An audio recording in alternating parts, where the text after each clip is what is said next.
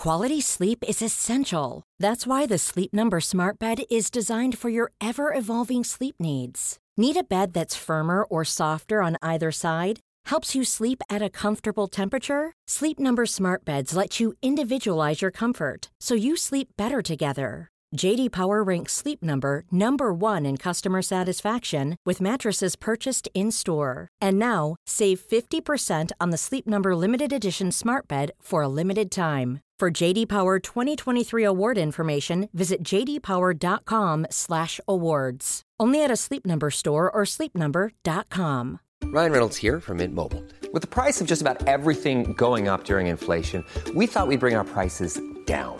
So to help us, we brought in a reverse auctioneer, which is apparently a thing.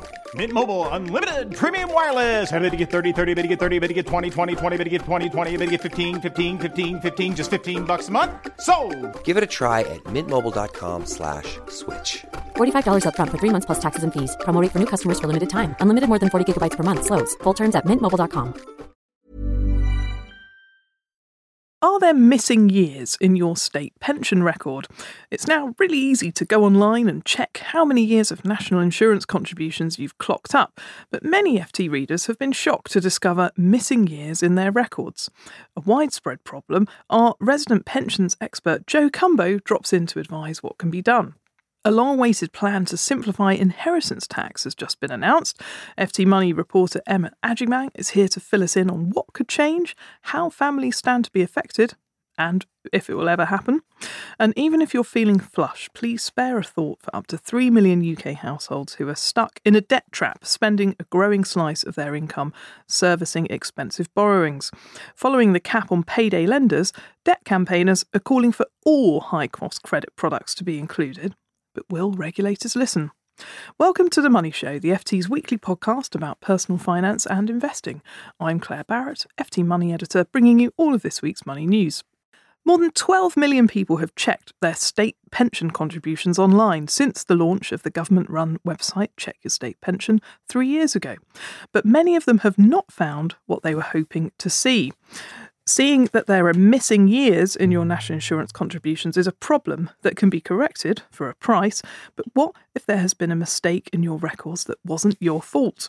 The government has been forced to admit that errors have occurred in hundreds of thousands of records, but it's not clear how these records can be corrected or who is responsible for spotting any mistakes. Joining me now on the line is Lindsay Jones, an executive editor at the FT and one of several readers who contacted us after checking state pension records online and finding something unexpected. Welcome, Lindsay. Hello, Claire. So tell me, what happened when you went online to check your state pension? Well, I was expecting to see that I'd uh, accrued nearly 35 years of my state pension um, and that I was on track to get the full state pension, which is uh, around £8,700 mm. currently. Um, but I was absolutely shocked to see that uh, I had a missing year, which was around 1988 to 89, so almost 30 years ago, or around 30 years ago. Um, and so uh, I then wanted to look into that and to see what was wrong because I did have a full time job during that tax year. And and at that time, you were a PAYE, pay as you earn employee. Yes, yes. I was I was starting out in my career as a journalist, and I was a, a reporter and a news editor on a on a local weekly paper that was called the Egham Informer back in those days in, in deepest Surrey. But the Egham Informer may not have informed HMRC that you paid um, your NICs for that year, or something else could have happened.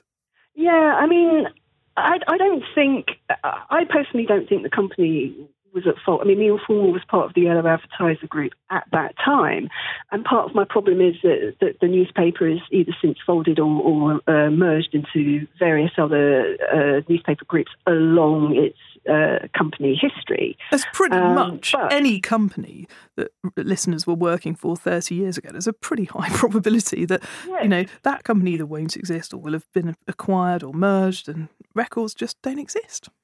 Yeah, and and also I, I can remember, you know, back then I was a PAY employee, as you said, and I I got my monthly paychecks, and there was tax and national insurance contributions deducted, and I'm sure had there been a, a fault at the company end, that uh, HMRC would have been in touch with me saying I hadn't paid my tax.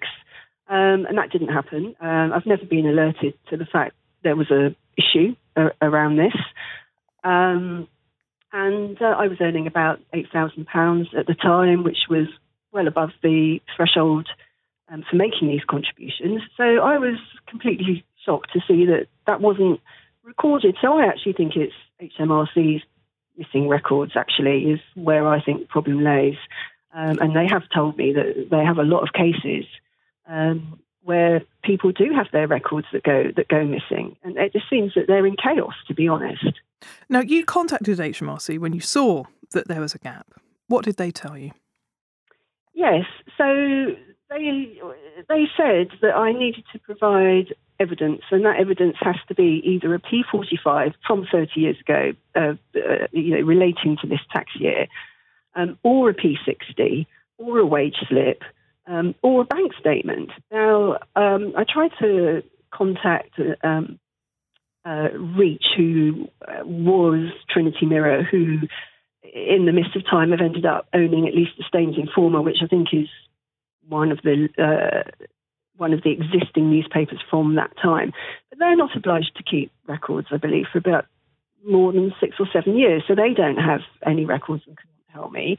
And equally, uh, my bank at, at, that time is also not obliged to keep historic um, bank statements. So I haven't kept any of those paper records, and neither have either of these institutions. And I think really my point is, I don't feel it's my responsibility to sort out a mistake that I believe was made by Inland Revenue, um, and the onus shouldn't be on me. I paid my tax, I paid my national insurance. All I want um, is the benefit that I'm I've owed and I've accrued. Now, HMRC told the Financial Times it had not been able to find a record of Lindsay Jones's missing year, but also said there was no widespread or systemic problem with missing records. Nevertheless, we know that Lindsay is not alone. Since FT Money wrote about this issue last weekend, plenty of readers have got in touch to our email money at ft.com, telling us of similar experiences. Joining me now in the studio is Josephine Cumbo, the FT's pension correspondent, who was writing all about the issue last week. Welcome, Joe. Hello, Claire.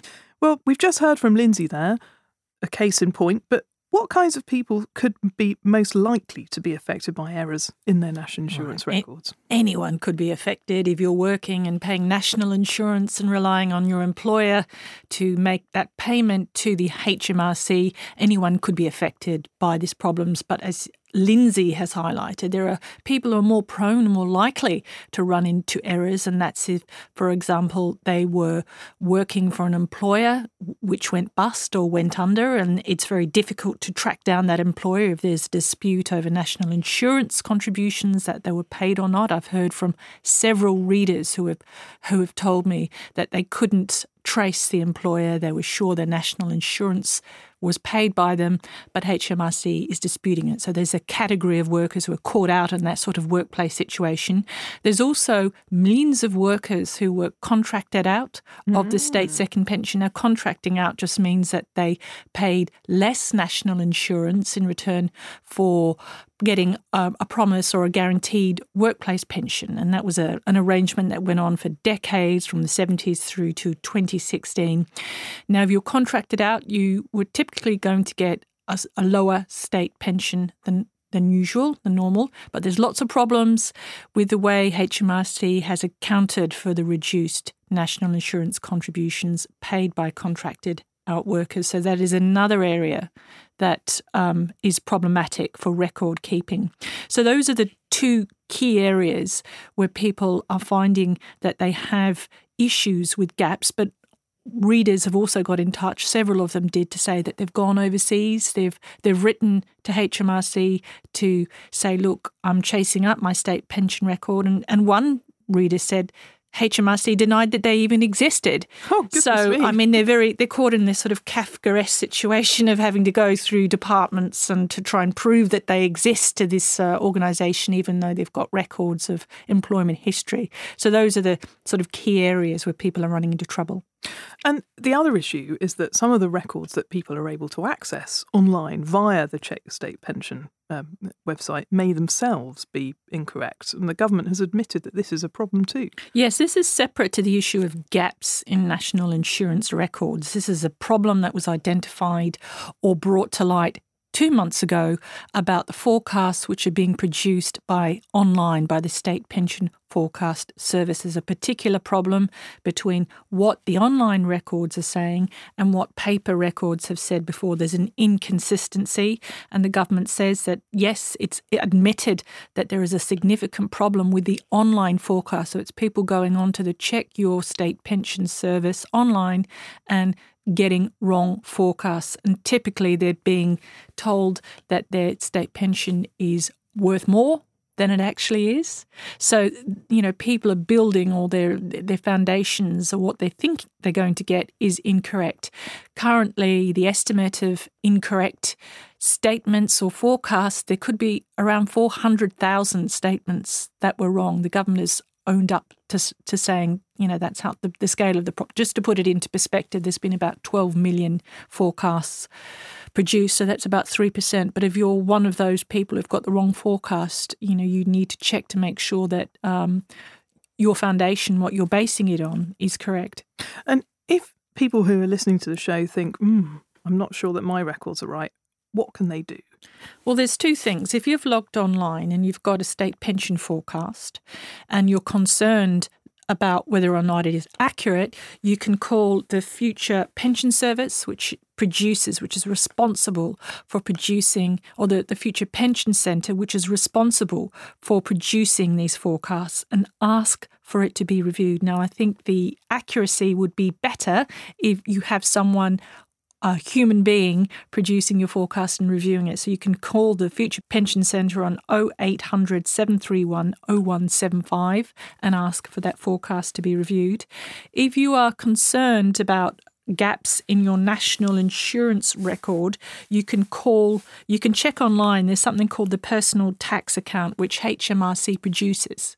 It's a service for you to check your national insurance record. And you need your government gateway login to you need, get into that one. Yeah, you need security and ID to get into your national insurance record. And again, if you're concerned about missing contributions or your, you dispute, such as in Lindsay's situation, you can call HMRC and raise a dispute with them, and they will want you, as Lindsay's case illustrated, to provide some evidence if you're claiming that, well, there were I did make contributions, but they're not on my record. You'll have to they'll ask you to produce evidence such as employer records or P60s from the past. Now coming back to you on the line now, Lindsay Jones.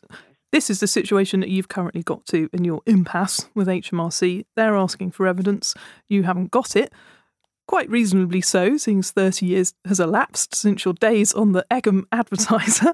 but uh, quite, quite reasonably so now that 30 years has elapsed since your days on the Egham Informer. So, what's the next stage in your battle? Well, I'm, I'm definitely uh, going to pursue this to the end. And so um, I think there is one more thing I can do, which is possibly trace the PAYE employer reference number uh, from the previous tax year, but they've told me I can't do that until for another 12 weeks until another sort of uh, question is resolved. But after that, if I get no joy, I'm definitely following this through to the dispute procedure and uh, possibly even my MP and so on. I'm not letting this go. I'm entitled to that money. I want it back. Well, I can say from working with Lindsay in the FT newsroom, she's not a woman to be argued with, so watch out, HMRC. Thanks very much there to Lindsay Jones and Josephine Cumbo from the FT. We will keep following um, this story and Lindsay's battle to get her records corrected. And if you have experienced similar problems that you'd like to raise with us, you can email us money at ft.com. And if you'd like to read more about ways that you can check your state pension and get records amended, then check out Joe's cover feature, Your State Pension Beware the Missing Years, which is available online now at ft.com slash money. Nearly 3 million UK households spend more than a quarter of their income on debt repayments, according to research carried out by the campaign group End the Debt Trap. It's a problem that particularly affects the poorest. Around half of those highly indebted households have incomes of less than £15,000 per year. Well, this week, a group of 28 anti poverty charities and campaign groups have accused the UK financial watchdog of, quote unquote, a lack of action on predatory lending, arguing it should extend extend the cap it's placed on payday loans to other forms of high cost credit, such as credit cards, doorstep lending, and overdrafts. Well, joining me now in the studio is Sarah Jane Clifton, the director of the Jubilee Debt Campaign, a non profit behind End the Debt Trap. Welcome, Sarah. Thanks very much, Claire. So, I'd like to start by asking you how does one define a debt trap? So we um, define the debt trap as when levels of debt are both persistent and severe. Um, so to start with severe, if um, a household's debt repayments are relatively high compared to their level of income, and then persistent if it means they're going to take a very long time to actually get out of the debt trap to repay all of their debt, uh, both interest and the principal. We now know that there are about 9 million people, um, about 3 million households across the UK who are spending more than a quarter of their income on their debt repayments. So that would be an indicator of, of severely indebtedness. Um, and uh, as you said, just under half of those households um, earn less than £15,000 a year. So they're in the, the lowest, uh, most poorest households. Typically, if you are on a low income, you may also have a poor credit rating. Lenders will only give you money if they can charge much higher rates of interest to compensate from that risk, which creates a big problem. Now, the regulator has already moved to cap some forms of high cost credit, but can you explain how that cap works? Sure. So, actually, um, a few years ago, um, as part of an earlier review, the FCA, um, and actually in response to, to, campaigning from civil society, the FCA introduced a cap on interest rates and charges for payday loans, um, which is high interest short term credit, the sort of credit which is used to tide people over when they run out of money at the end of the month.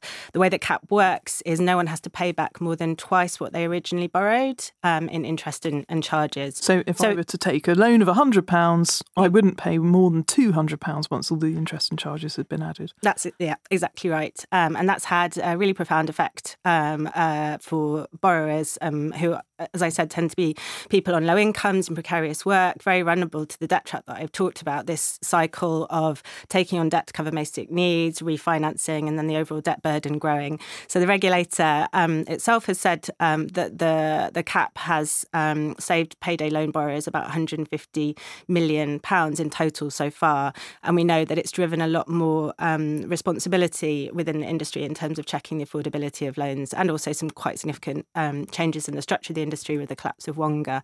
Um, as part of its recent high cost credit review, the um, regulator has decided to extend that cap, that overall cost cap, also on the rent to own sector. Now, it, rent to own is retailers like BrightHouse, where you go along, you want to buy a fridge, it might cost £300 to buy it outright, but you agree to pay it on a weekly basis and you end up paying way more than the, the goods are actually worth. Absolutely, yeah. So it's another um, sector which is really renowned for predatory and exploitative lending.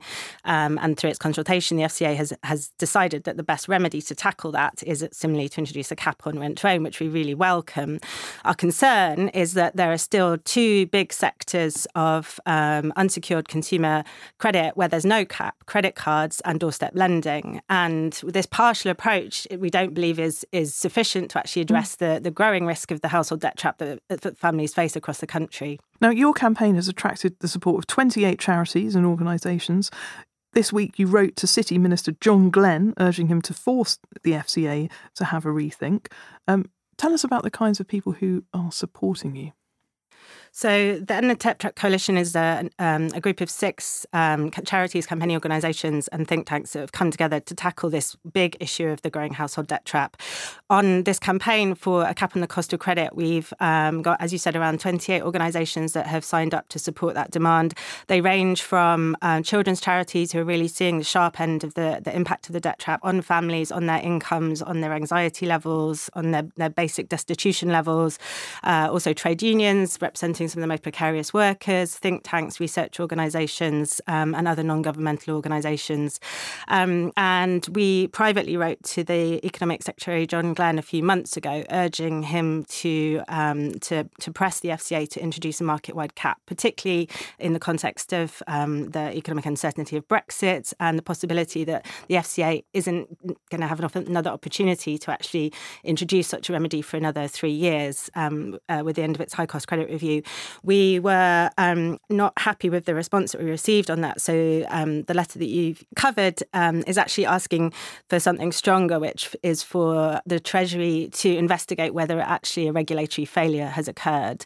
Um, the FCA has a statutory duty to protect consumers. The Treasury has also given it the power to introduce a cap on the cost of credit if it sees that as necessary to protect consumers. We think that the FCA's failure to actually introduce a cap in this round, this review of its high cost credit, does potentially amount to regulatory failure, and we'd like the, the Treasury to investigate that.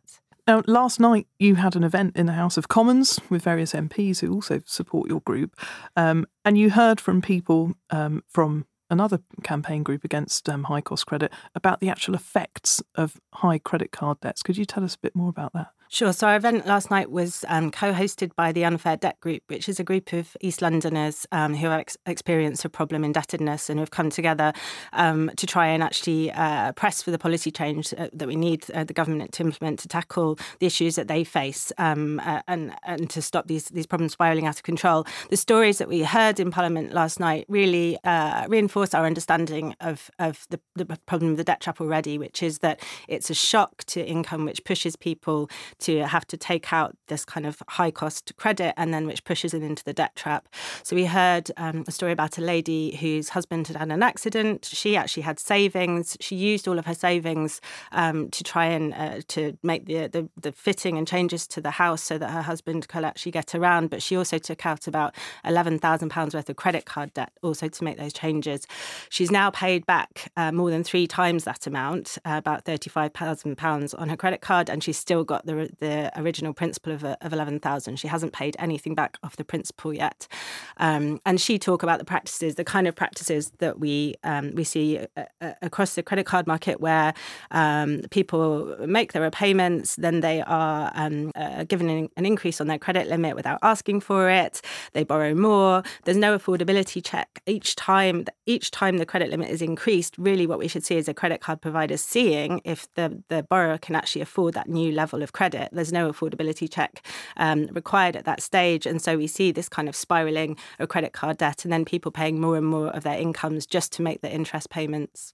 Well, we approached the FCA and the Treasury for comment. Um, the FCA said that it introduced caps on high cost short term credit and rent to own as it assessed that to be the most appropriate intervention in those markets. But simple caps won't always deliver the right outcomes for consumers, which is why they take an evidence based approach, tailoring how they intervene to the issue. They have made a lot of changes to the way that credit card um, lenders can pass on charges to customers, they say, claiming this will save between 310 million and 1.3 billion a year in lower interest interest charges, which perhaps give you an idea of the extent of this problem. Um, and they also say that they will continue to monitor how the consumer credit market is serving its customers. Where we see harm, we will take action. The Treasury added, we want people struggling with problem debt to get the support they need. We've given the Financial Conduct Authority strong powers to protect consumers who borrow money, including cracking down on payday lenders and capping the cost of rent to own and taking action on overdraft fees. We've also increased funding to the Money and Pension Service for free debt advice to almost £56 million this year, the Treasury has, and are introducing a breathing space scheme to give people with problem debt time to get their finances back on track. Well, let's hope they hurry up and get the breathing space scheme introduced soon because it's already been delayed for much longer than we would like. Well, thank you very much there to Sarah Jane Clifton, Director of the Jubilee Debt Campaign and member of End the Debt Trap. You can read more on this story on ft.com slash money, including my report from inside the call centre of one of the UK's biggest debt helplines. Any wealth manager will tell you that the best way to avoid paying inheritance tax is giving your money away while you are still alive. But the fiendishly complicated rules surrounding inheritance tax, or IHT for short, make you lose the will to live. The wonderfully named Office for Tax Simplification was commissioned by none other than the Chancellor, Philip Hammond, 18 months ago to work out how to reform what has been dubbed Britain's most hated tax. Well, their recommendations were finally published last week, and here to talk us through them is Emma Agyemang, FT Money reporter. Welcome, Emma. Hi, Claire. So, the biggest change, um, perhaps, is ending what is known as the seven year rule. Yeah, that's right. So, any wealth manager you'll meet will tell you one of the best way to reduce your inheritance tax bill is actually give away assets whilst you're alive. And um, these are subject to a regime called the potentially exempt transfer. Um, doesn't sound very exciting. I know. But there's uh, so much to simplify. indeed. But it's actually a very useful tool for people wanting to reduce their inheritance tax. Because um, if you give away an asset and you live for more than seven years, that asset, regardless of its value, is now um, out of scope for inheritance tax. So it could be something worth millions of pounds. Yeah, I could absolutely. give you, you know, I don't know, my Picasso painting that Yeah, yeah. stashed in the attic. That, exactly. Could- so long as you live that. for, so long as I live for seven years, you won't have to pay any inheritance. That's tax. right. So they were going to do what to this? Well, the OTS is proposing to make it, um, in some ways, easier for people to use this rule. Um, and they are reducing the time that people have to live for IHT not to apply from seven years to five years. And that means that actually people have to survive less time um, and so are more likely to be able to pass assets down in this way. In the main, wealth managers have welcomed this change because you won't have to stay alive for as long in order to avoid the tax. Five years if the recommendations are implemented. However, they are concerned about the cliff edge because if you were to survive for four years and 364 days and then you died, a lot of tax could potentially be due. Yeah, that's true. Um, I suppose that's a trade off that the OTS has done.